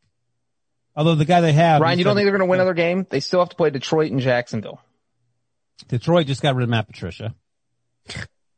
And Jacksonville has Mike Glennon. Here- here's your- like this team has got this team has some weapons. Just is no one to get them yeah, the ball. Khalil Mack is a weapon. Roquan Smith is a weapon. Allen Robinson's a stud. What planet are you two on? Have you seen? Did you see Mr. Trubisky play today? He threw Mitchell two of the worst Trubisky is not going to win any. Yeah, he's not a good quarterback. No one disputes He's- that. he's- No he's one's disputing that. Yeah, Well, what, is- what are you talking about? They have good weapons. They're they're a terrible football team. So what if they have good weapons? No one can throw the ball. he spent the first year of his career having John Fox teach him offense. I mean, Patrick Mahomes was sitting on the bench. Where are you going with this point? I don't know what we're arguing here. I mean, your, your, Chiefs thing is just ridiculous. Just sidetrack the whole discussion. So what's going to happen with the Bears after the season? It's they're a four win team with Mr. Trubisky and can't. That's not even. argu- That's not point. They have let, so Andy Reid wins less games with Mr. Trubisky than, than Matt Nagy. I, with Matt Nagy, it's, I think you meant like with Matt Nagy as the Chiefs quarterback. No, he moved. He went on Nick Foles. That's how much he loved Mr. Trubisky. What are you talking about? Okay. What happens to the Bears after the season? You clean house. I think it's a clean house. Yeah, except you know, in your case, you keep you keep, you extend Mr. Trubisky, but everyone else cleans the house. What are you talking about? I mean, Matt Nagy is definitely above 500 still. What do you? He's five and six. What are you talking about? Uh, for his, for his, His career with the Bears. Oh, who cares? you got, you got, you're so defensive now that you, I mean, he's, he is seven games above 500 for his career with the Bears. Because he went 12 I and feel like. 4. Am I talking? I feel like I'm talking. he has regressed every year. He's gotten way worse every year. like we started this conversation by saying Matt Nagy should be fired, and I was the one that said, "Well, I think we should start at the top." And now it's me defending Matt Nagy. I, I don't even know, Brinson. You do you do a drug test. what are you talking about? Uh, Ryan Pace, they should fire both Ryan Pace and Matt Nagy and just move on and reboot it. That's what they should do. I don't know if they will do it. The problem is they they have like a middle of the first round picks. They're not going to be able to get anyone. I don't see how you give Ryan Pace a chance to hire a coach. Uh, I wouldn't, but did he hire John Fox or was John Fox already there? I think he hired John Fox. He couldn't have. Done Fox was only there one year, right? I can't remember. I had totally forgotten they get they. That's why we need our resident Bears expert, uh, bleep. Uh, Fox is there bleep, multiple years because he was um, he was there three years. Sorry. So yeah, so Pace came in after Fox had been hired because I think Phil Emery hired John Fox. Yeah.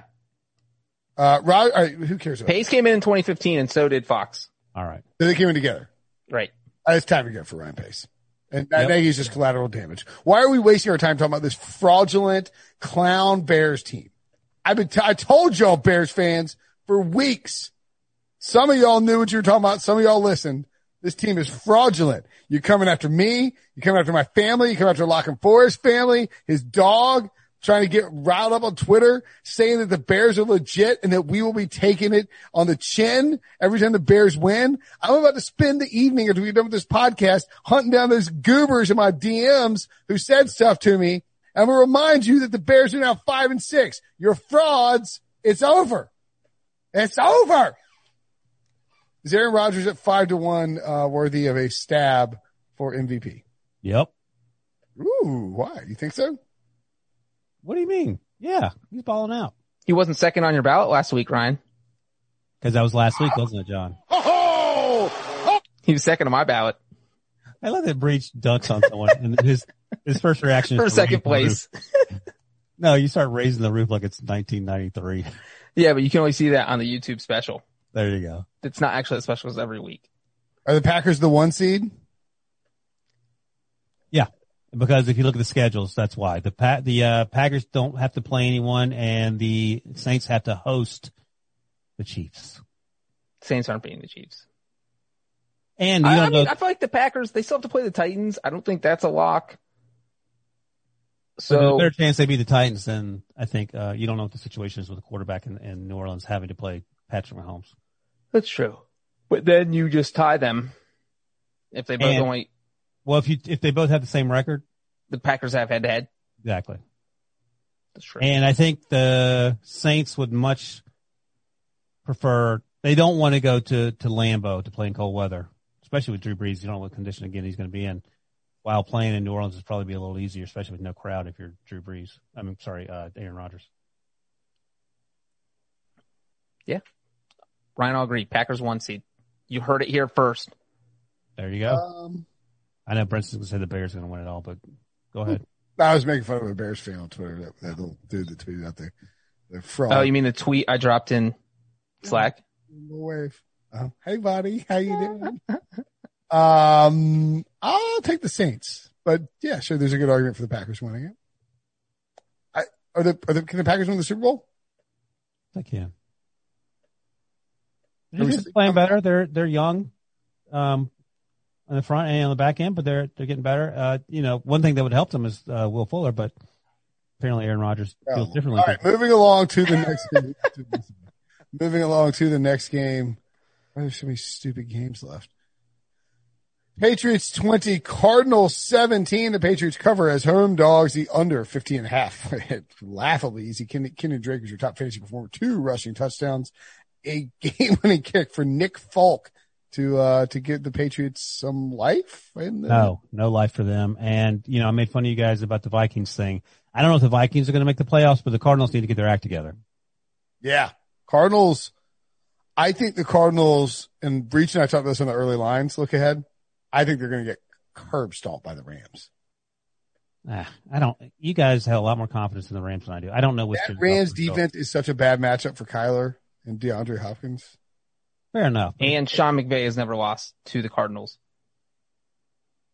Yeah, I mean, all those things I can buy. I'm just not, the, the Rams just don't do much for me because of Derek Goff. That's the only reason why. I agree about the defense and, you know, I, I mean, love how- Cooper Kupp and I love Robert Woods and all that, but Jared Goff is the NFC Derek Carr. Where you're just one week you're like, oh my god, how does this guy have a job? And the next week you're like, oh my god, they could get to the Super Bowl with him.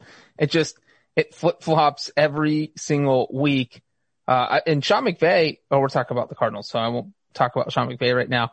Uh, but I I will say about the Cardinals real quick is that it seemed like Kyler Murray was very timid in this game. We saw it last week after he su- suffered a shoulder injury where he kind of hesitated to run the ball and it felt that same way here. And if Kyler Murray isn't running the ball or isn't looking to run the ball as often he's he usually does, that's a whole dynamic their offense loses and they're, yeah, they're not as good. So uh, Wilson, I think you and I actually both picked the Patriots to win here. And my reason for that is because I thought Kyler Murray might still play, be a little hesitant about running the ball because he didn't want to get that shoulder seriously injured. And that's what it looked like. He was a very pedestrian quarterback in this game. Uh, and if I'm a Cardinals fan, I am very, very concerned about their chances of making the playoffs. And by the way, I don't know if you mentioned it, Brinson, but uh, to re- reiterate what I said earlier, Cam Newton had Taysom Hill numbers: nine of 18, 84 yards, no touchdowns, two picks. Uh, yeah, he ran for 46 yards, which, uh, including that run in the end there. Oh my God. I lost that prop. Oh, I thought I won that. Oh, anyway, he ran 46 yards, including the the run at the end there where Isaiah Simmons hit him borderline out of bounds, but he went down pretty hard to set up the game winning kick. I, I, did, I think that was the sequence. But yeah, uh, the the Patriots ain't going anywhere, but the, the Cardinals need to wake up or or get healthy or whatever the reason is, or they're not going to be going anywhere either. Yeah. Cardinals now six and five. They're number seven. It's hard to imagine they would have missed the playoffs. I mean, the good news for them is that the only team that can, the only two teams that can catch them, well, three teams, San Francisco That's the team you have to worry about, I think. Yes. And Minnesota. the Vikings. too. I think the Vikings are a team you have to worry about. Yeah. The Vikings lost last week. Did they lose you last week that we couldn't believe? The Cowboys. Yeah, I mean, come on. Just beat the Cowboys and you are in Gold. position to steal it. Yeah, but the, Like- the, the Cardinals lost to the Lions, the Panthers. They've got some. That's why they got problems. But I feel Kyler Murray is like I, he's he's dazzling. His highs are really high and his lows are. And by the way, the tiebreaker for me is the coach. So who you taking? Mike Zimmer, Kyle Shanahan, or Kirk, uh, uh, Cliff Kingsbury? Kyle Shanahan. Right. is Kyle this for like hosting the Bachelor or like going to the playoffs? How many Oh. games? Well, well, uh, so let's see. What is the Cardinals Cardinals schedule? They have the Rams twice, right? Yes. They have the Rams, twice. 49ers once, and then Giants and Eagles. Are they going to finish eight and eight? Yeah. What do the 49ers have, Breech? You looking at it? Uh, the 49ers have the Bills on Monday Night Football in week 13. And then they have Washington, Dallas, Arizona, and Seattle. Well, let's I get the, let's get to the 49ers because they uh they pulled off a huge upset. But we all, we all agree the, the Patriots aren't getting back in it, right? No, they're not. Yeah, too much, too much uphill. Um, the, uh, by the way, the odds for the division, Seahawks minus 160, Rams plus 160, Cardinals 11 to 1, 49ers 40 to 1. Hmm. The 49ers pulled off a massive upset of the Los Angeles Rams 23 to 20 in San Francisco. You know, in Los Angeles, because you can't play football in San Francisco these days. The 49ers want to finish their games finish the season without, more than likely without playing any more home games. They have to play in Arizona because Santa Clara uh, County won't allow them to play their home games. Deebo Samuel, after being mocked by Aaron Donald this past week, went off 11 catches, 133 yards um, from Nick Mullens, who had a okay day. Raheem Mostert rushed for a touchdown. Uh, it was really the defense that just completely locked down Jared Goff here. Well, And Jared Goff was throwing moon balls to Richard Sherman didn't help either. yeah, You talk about bad interceptions this week. That was one of the worst interceptions I've seen in quite a while. I say it every week. That was a bad pick. Terrible. Um, are the four, the 49ers are back in it. This game flipped everything. That's why I struggled to get on the Rams bandwagon because of Jared Goff. That's where I'm at. And again, I feel much better head to head. I love Kyle Shanahan even versus Sean McVay. Absolutely. It's wild that the Rams beat the Bucks on Monday and then Why? just come out and then come out and do this. That's what the, It's a that- short week. You had to fly across country to get back home. I mean, they got curb stomped by the, the Dolphins. You just don't know which team's showing up. That's the, that's the whole point. Right. It's, it's concerning. It's wildly concerning. Now the Rams are seven and four. So they're probably in good shape. Yeah, there's no way they don't make the playoffs. And they also have the Cardinals, Patriots, Jets, Seahawks, and Cardinals again. I think they will beat the Cardinals. I think they'll sweep the Cardinals. I really do. That's bad for the Cardinals. Bad for the Cardinals. The 49ers schedule, as Breech pointed out, Bills, Washington, Cowboys, Cardinals, Seahawks. What does the playoff picture in your mind look like in the NFC? Uh, we're assuming in this scenario that Seattle, Green Bay, New Orleans all get in and somebody comes in from the NFC East. What does the, what do the wild cards look like? You know what? I mean, we're talking about the Vikings a little bit later. They have not impressed me the last few weeks. They lost to the Cowboys and they struggled to win the game on Sunday that we'll talk about. I'm sort of leaning towards the 49ers. The Cardinals we seem to be really concerned about for, for obvious reasons, but I think if any team is going to surge, it ain't going to be the Bear, uh, the Bears who are in the mix in that conversation on the outside looking in. Uh, I'm going to go with the 49ers. It would be high comedy if the Lions at four and seven somehow make their way to the playoffs. But, uh, yeah, that ain't happening, I don't think. yeah, I agree with Ryan. I think the 49ers seem like the, the, that seventh spot. I feel like all of us feel like the top six spots are probably not a lock, but pretty close to it. And so you have that seventh spot and you- you have the Cardinals, Vikings, 49ers, and And not the Bears, as we said, because the Bears aren't going to win any more games, or maybe win one more game, go six and ten if they're lucky. Uh, I, I feel like the 49ers are probably the best option there too, because you look at the Vikings. The Vikings have to play the Buccaneers. They still have to play the Saints, and if they somehow win both of those games, uh, I I just can't see them getting more than eight wins. I think the Vikings probably finish eight and eight. So it's 49ers or Cardinals. I'm going to go with the 49ers. 49ers get the Bills at home on Monday night, or I guess the Bills in Arizona. I keep forgetting that. Um, on Monday night. That's just feels like a game where Kyle Shanahan's going to coach something up and they're going to steal that game as, as a, as a three point dog. Should the 49ers petition the NFL to, to make the Bills fly around for an extra hour and a half so it simulates flying all the way to San Francisco so they get the advantage of the travel? Good idea. Uh, I think they could take Washington. Obviously, I mean, like, You well, I'm just saying, like, it's not. I mean, like, that's a coin. That's a toss-up game, but they can hand- they can take care business. They should slaughter the Cowboys. Wait a second. Like you're like the, it's a toss up with the football team, but it's it's a slaughtering of the Cowboys. They're I don't think Nick Mullens is going to definitely like obliterate the Washington. That's true. The defense. Okay. I was thinking more like that. Well, and that's the other, that's the wild card is that Nick Mullens, you don't know what you're going to get from week to week. Like some weeks he looks good. Uh, uh, Jimmy Kittle, Jimmy, Jimmy, Jimmy Kittle, Jimmy Garoppolo and George Kittle can kind of come back. yeah. If you, if you're, if you're live for the, for the fantasy playoffs and somebody dropped George Kittle, go grab him. Stash him on IR. if the 49ers rebound and make the playoffs with Nick Mullens, then you that- trade, you then you trade for Matthew Stafford now. Kyle Shanahan, coach of the year. That's a lesson you I was going to say, what does that mean for Jimmy Garoppolo? It means exactly what you think it means. Trade for Matthew Stafford. I love it. Um, they, they can easily win four of their last five games. Not easily, but they, uh, as Breech noted, we like their chances. But if, if they win four of their next five games and they finished nine and seven, They're in. probably getting in. Crazy. All right. Vikings, Panthers. We mentioned the Vikings as a possible other team to sneak into the playoffs. I don't know how the Panthers lost this game. And I quit comes- watching. This comes a week after the Vikings lost to the Cowboys. The Vikings should have lost this game. They were down. Uh, Carolina had the ball on Minnesota's three yard line. First Petty goal. missed a wide open, Why- and DJ Moore got hurt. But even still, if, if Teddy hits the, who was it? Who did he miss the pass to? DJ Moore, he got him hurt. Oh, I got hurt in the process. Got Pass is so bad he missed him and he got hurt. And then they couldn't get in. They kick a field goal, Joey Slye field goal. Vikings go down, score, go ahead, touchdown. It's crazy. I have no idea how that happened. Yeah. I mean, uh, the Vikings got lucky, took, took advantage of the opportunity, blah, blah, blah. Uh, Kirk Cousins, I didn't watch a lot of it. 34 for 45, 307, three touchdowns, no interceptions. That looks good on paper. I don't know if he, if he actually played that well. Yeah, he, played pretty good. I mean, no Adam Thielen in that game. Dalvin Cook got banged up. Uh, the Panthers did a great job, uh, stopping him from running the football and Justin Jefferson, 13 catches, seven catches on 13 targets. He, that kid is such a star. I think that Justin Jefferson could be, uh, in the conversation for offensive rookie of the year and maybe end up winning it because we've seen Justin Herbert kind of regress. Who would have thought it'd be two guys named Justin? Uh, but we've seen Herbert kind of regress over the past couple weeks and Justin Jefferson has been the best receiver. I mean, he was so good in this game. Uh, he brought the, the one touchdown he scored, the second touchdown he scored, cut the lead to 24-21. It was a much needed touchdown. And the other thing, the Vikings defense actually played really well here.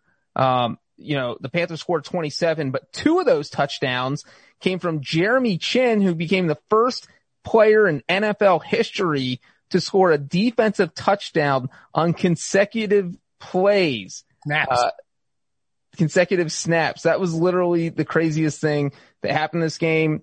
Kirk Cousins fumbled. Jeremy Chinn returned it 17 yards for a touchdown. Uh, Panthers kick off. Next offensive play for the Vikings. Dalvin Cook fumbles. Jeremy Chinn returns it 28 yards for a touchdown. Boom. All of a sudden a 10-7 game at halftime where the Vikings were leading is now the Panthers leading 21 to 10 and their offense hadn't even stepped on the field in the second half. I mean, just, it was total craziness. The Panthers had a field goal blocked and Joey Slye just shanked a potential game winning field goal like I've never seen in my entire life, uh, from At least it 54 yards out. Yeah, at least it was, at least it wasn't like a 25 yarder. is, that's uh, sure. is Jeremy Chinn the defensive player of the, defensive rookie of the year? Yeah, think you Chase- can make the argument. Conversation. I mean, he's in there, but that defense stinks. So uh, that's just Carolina's defense? They're playing better, but they're, I mean, They held Dalvin Cook to 61 yards. okay, well, that can be as part of his acceptance speech. He scored two touchdowns in back to back plays. Yeah, I know that, but it's not. No it- player in NFL history had ever done that, Ryan. He'll Not, definitely be. He'll be, Chase Young, mofo. he'll be. He'll definitely be defensive player of the week, but I don't know if you want to give him the whole award just for one game. I'm just saying he's been really good this year. I do. You know, it's I want to very give it to him for one disrespectful. game. Disrespectful of Breech, not to mention Chase Claypool has ten touchdowns as rookie of the year, but whatever. Uh, did Chase Claypool do anything Yes. that no player in NFL history has ever done? Like Justin Jefferson didn't do that. You just pump, pimp. Well, for- I was talking about Jeremy Chinn. That's right. Oh. Yeah. Brian Thank you, Kevin Harlan. Uh, all right. Missed. Yeah, so the Vikings not dead. They have the Jaguars next week Where's that game? in Jacksonville. They're going to lose it. I'm calling it now. Uh, Pound the don't call- Jaguars. Don't. Don't pound the Jaguars. Everybody who listens to this podcast and takes Ryan's tips, they're going to be living out like in a, an alley somewhere with an "I hate Ryan Wilson" T-shirt. Watch the Jets and the Jaguars win. Who else? Pound after the Jets? Jets and the Jets. Bucks, Bears, Saints, Lions. Have to think that three and two is the best the Vikings can do. Yeah. I think four and one's the best. Well, I mean, five and zero is the best, but I think No, they're not going five and zero. That's not I'll possible. It's not happening. Probably. I still think I, I like, I, I don't know what the playoff odds are if they're updated or whatever, but I think the 49ers might have better playoff odds. Just sort of gut feeling it. Wins over so Wilson. the Vikings, I mean, you got, you got to see the nine wins. I think the Viking, the 49ers have a better chance of winning four games than the Vikings. yeah, that's where I'm at. Also for, um, San Francisco, one of their wins is again, would be against, in theory, a team that they're trying to catch. Right. And that's a, that's a huge benefit. So yeah, I, I mean, I think San Francisco, if I were picking the, the, the seeds right now in the NFC, I think I would actually have the Rams win the division and I would have Seattle, Tampa Bay, San Francisco as my wild card. I don't understand that. All right. Crazy. Uh, all right. Let's move along to the next game. Is there one left? Is it the Bungles? left. It's a terrible game. Giants 19, Bengals 17. The Bengals cover the six and a half under 45 hit. Obviously, Wayne Gallman, fantasy player of the week. Daniel Jones lost to what I think is being called a hamstring injury, maybe? Yeah, the hamstrings what they said during the game. He got it wrapped. and He tried to come back out, and as someone who has strained their hamstring on several occasions, that ain't, if it if it's severe enough, you ain't coming back out. And he came back out and limped right back off. So, like honestly, if I had to guess, this is just I cannot believe the Giants put him back out there. That's true. That's actually the most. And the initial report on uh, Jones's hamstring is that it's pretty bad. That's from E So that's ESPN.com. that's that's elite. uh, Like I just me not being a doctor, but knowing how these things work. uh, Four weeks, I feel like minimum. Like a lot would have to go well for him to be back out there in three games. I mean, it's weird because they're in the playoff hunt. Not as an anymore. NFC's team. Eh, They're not winning with Colt McCoy, Ryan. But I'm saying like, it's weird. You're in the playoff hunt. Do you want to force Daniel Jones out there? I mean, he can't walk. I mean, he will not be able to do. And he's the team's leading rusher. He can't. Never mind run. He can't walk. So there goes. bad offensive line, rookie quarterback. again, this is just me speculating on when he can return because I'm not a doctor. But if it's a hamstring and it's severe, those things typically take a while. I, I, I think this is probably Colt McCoy, Colt McCoy, Wayne Gallman, and uh, Jason Garrett taking you down the home stretch. Yikes! That's great news for Debo. yeah. Debo, uh, how are you feeling about this division right now? Same as I felt all year. Great.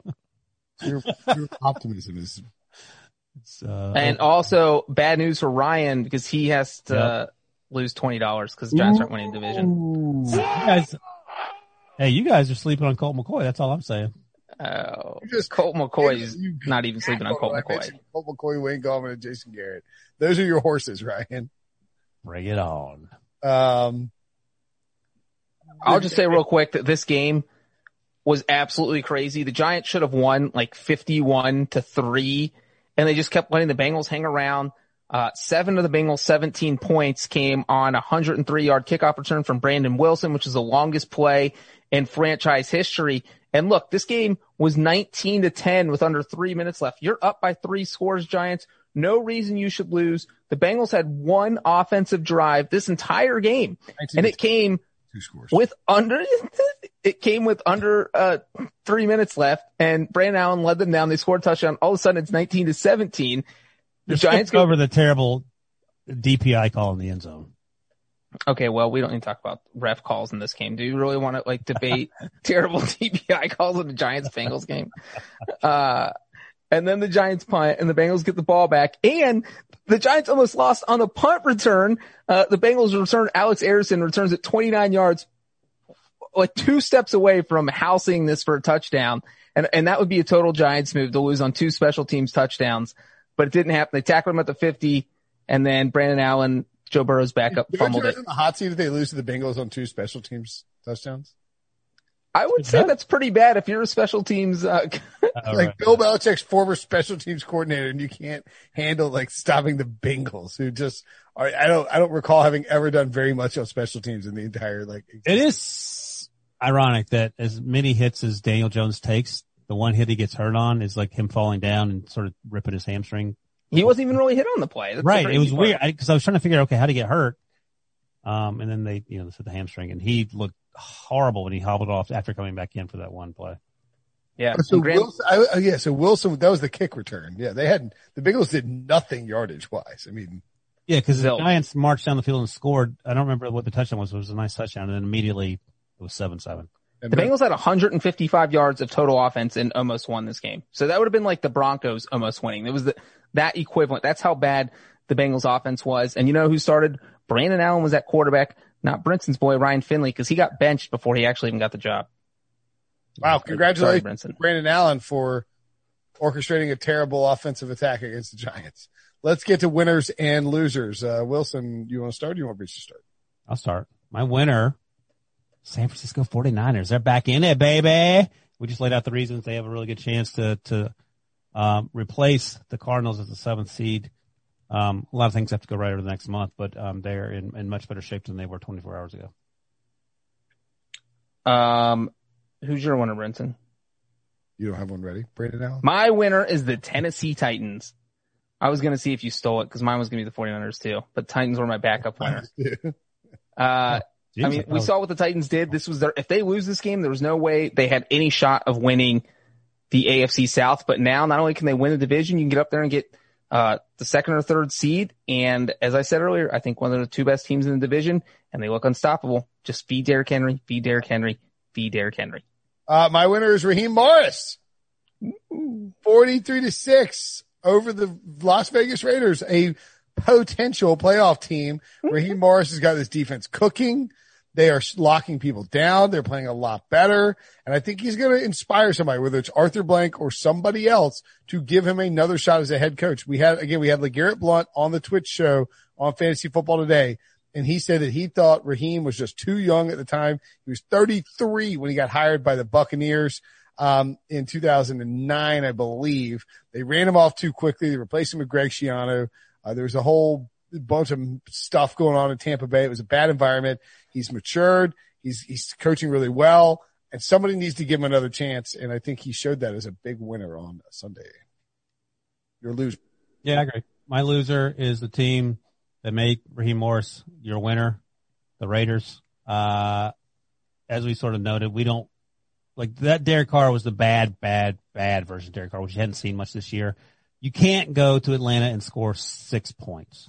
And now they have to face the Jets in New York, a team that blew their doors off a year ago, almost to the day, I think, by the time this game is played, maybe 51 weeks. So yeah, and, and their, their playoff chances are, are dwindling. So they, they got to figure some things out, figure them out quickly. Uh, where are they in the playoff race? They are two, two spots out looking in at number seven, Indianapolis. So they're not in good, good shape. Uh, my loser is also a team that's not in good shape. It is the Arizona Cardinals. I have no idea what's going on out there anymore. I don't know.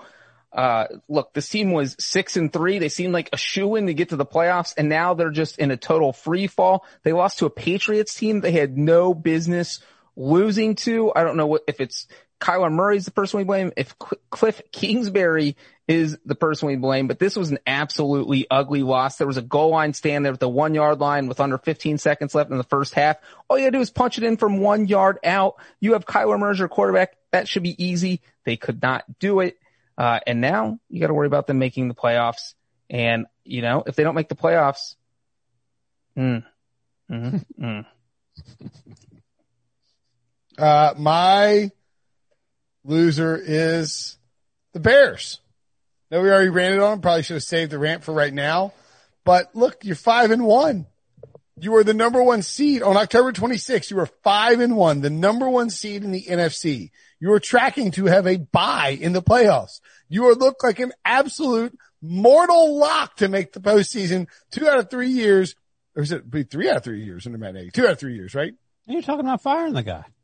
Or is it three out of three? Did he make it last year? No, they went eight and eight last year. They missed it last year. Oh, that's right. They lost to the Eagles on the on the The, yeah, the Nick Foles thing. Uh, anyway, two out of three years, you're going to be in good shape and you just can't stop losing football games. And Bears fans peacocking around in October. It's not a marathon, boy. It's not a sprint, boys. It's a marathon. You got to learn you got to learn how to win. You got to learn how to be there, how to be a winner. You can't just magically show up, go five and one with a bunch of fraudulent wins thanks to Nick Foles pulling a rabbit out of his ass and then expect that it's just going to keep going for 16 games. That's not how this works. You got lucky. You got bailed out by some weird fluky stuff and now you're paying the price for your cocky, bizarre behavior with your bushwhacker walking and the stomping and all that, Bears fans. You bet you're banged. You're screwed. You're dead. You're finished. It's over. And to add to Brinson's point, here is your fun fact for the podcast. The Chicago Bears are just the second team in NFL history to lose five straight games after winning five of their first six to start the season. The By the way, the fun fact of the podcast was the Home Alone fun fact. You can't steal my fun fact with that. Oh, that, that was Ryan's fun fact. This is John's fun fact. This is the JFF. You had an RFF. Word. The only other team to do that to start off five and one and lose five straight is the 1967 San Francisco 49ers. As Anthony Miller points out, the stuff's embarrassing. Truth. I think he used a different word. Yeah. By the way, did y'all hear uh, the other thing about so LeGarrette Blunt? Um, we were so close to being done on time. So we're doing the we're doing the Twitch stream. Robbie comes walking up. He needs something. And I had the mic muted and Robbie's like, oh, like he pops on. I was like, all right, I'll, I'll mute it. He goes, Mamma Mia, which is like a, like a little Mario phrase that he's been saying. I was like, can you say hey to Mr. LeGarrette? He goes, more like, goes, hello, Poop Garrett. just called him Poop. LeGarrette's like, what? He is disrespectful. I know. It was, it was very Terrible parenting. Well, nobody doubts that. That's Annabelle calls Wilson Poop Wilson. Love it though. That's what Robbie calls. Yeah, we t- well we taught Robbie to call Wilson Poop Wilson. Yeah. Old Poop Wilson. Stinky Wilson. What's up? All right, for Poop Wilson. Poop Stinky leg Breech. Yeah, Breech. I will. See you later.